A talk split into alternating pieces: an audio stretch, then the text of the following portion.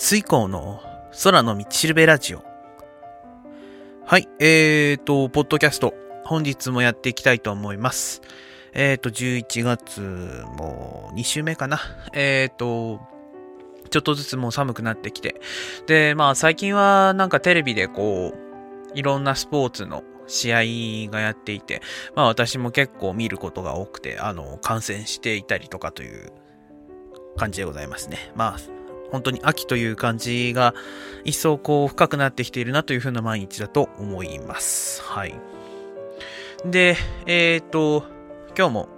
またお話をしていきたいと思うんですけれども、えっ、ー、と、まあ今日は波動と、まあ周辺の環境についてお話をしていきたいかなというふうに思います。はい、じゃあよろしくお願いいたします。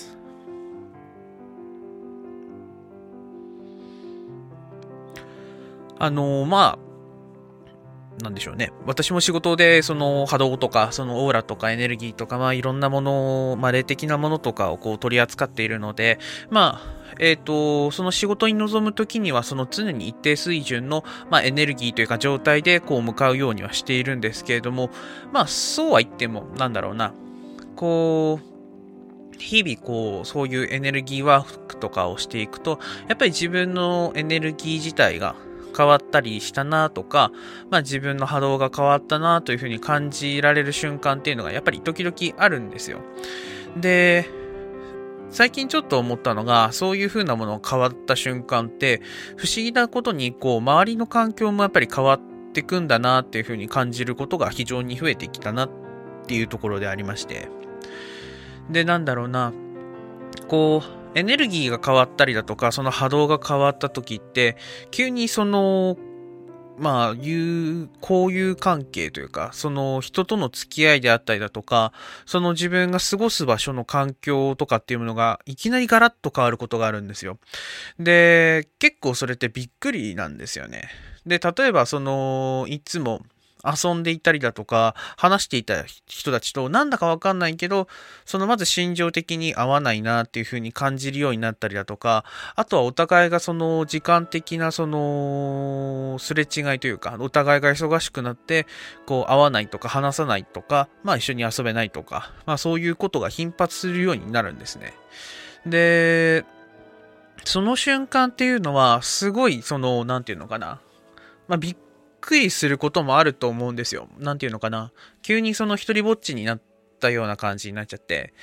なんか最近一人でこう遊べないなとか、こうみんなと話せないなとか、まあその、なんだろうな、心境的な変化が元になってると、その、なんだろうな、こう最近みんなと話が合わないなとか、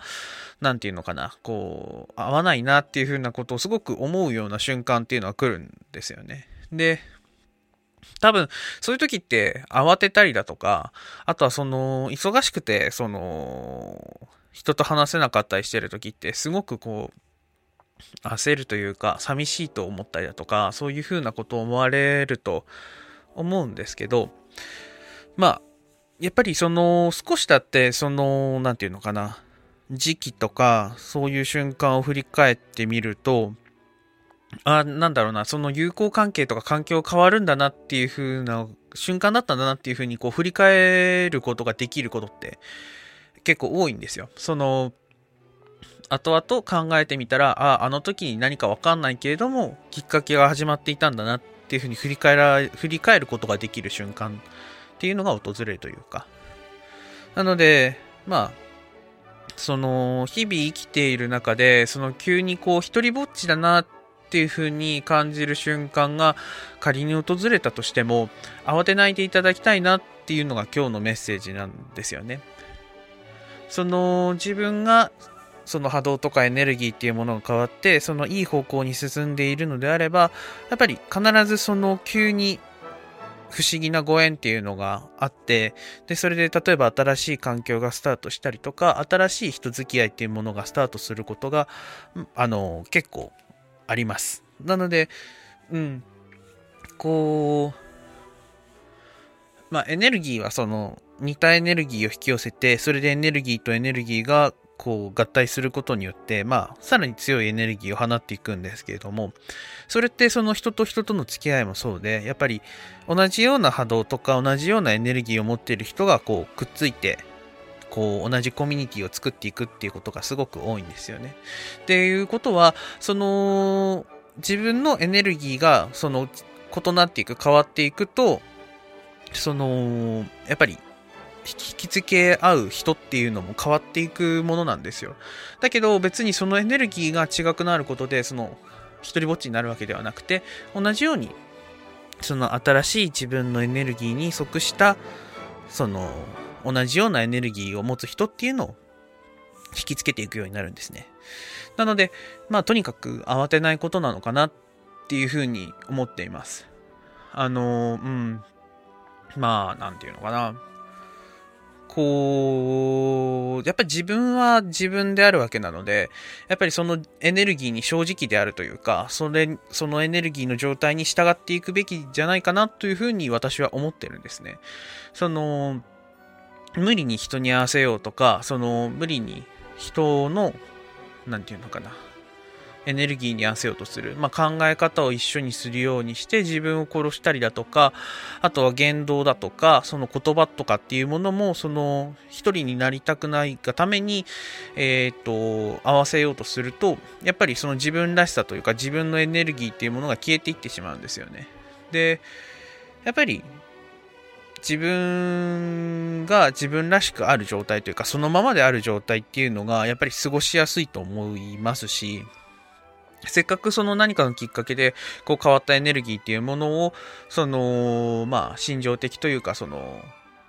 コミュニティを気にするがために、その、元に戻そうとするっていうのは、やっぱり非常にもったいない話だと思います。なので、まあ、なんだろうな。あの、これって、その、いわゆる転職だとか、その、学校を変えるとか、そういった話でもあると思うんですけど、あの、うん、なんだろうな、まあ、責任とか、その生活のうんぬんっていうのはあるとは思うんですけど、私は、やっぱりそういった違和感を感じたりだとか、ここでやっていくのが辛いなっていう時には、積極的にその環境を変えていくべきだと思います。ただ、その、自分が嫌だから、その、なんていうのかな、すぐに変えるということではなくて、やっぱりできるだけその環境に適合しようとは努力はしてみるんだけれども、やはり自分の、その、自分らしさっていうものが輝けないなと思った時には、その、まあ、キャリアプランもあるとは思うんですけれども、でもそれでもやっぱり変えた方がいいなという直感があった時には変えた方がいいのかなっていうふうに思ってはいるんですね。あの、その、なんて言えばいいのかな。自分がどこで輝くかとか、自分がどういったところが得意というか、いいところで、で、それで生きていけるかっていう風なことって、やっぱり明確に自分のことについて分かっている方ってやっぱり少ないと思うんですよ。で、まあ私もそうだったし、っていう風な中で、こう、なんていうのかな、環境を変えないことっていうのは、まあ、言い方はあれですけど、冒険をしないで済むことだったりするので、安定感は増すんですよね。でも、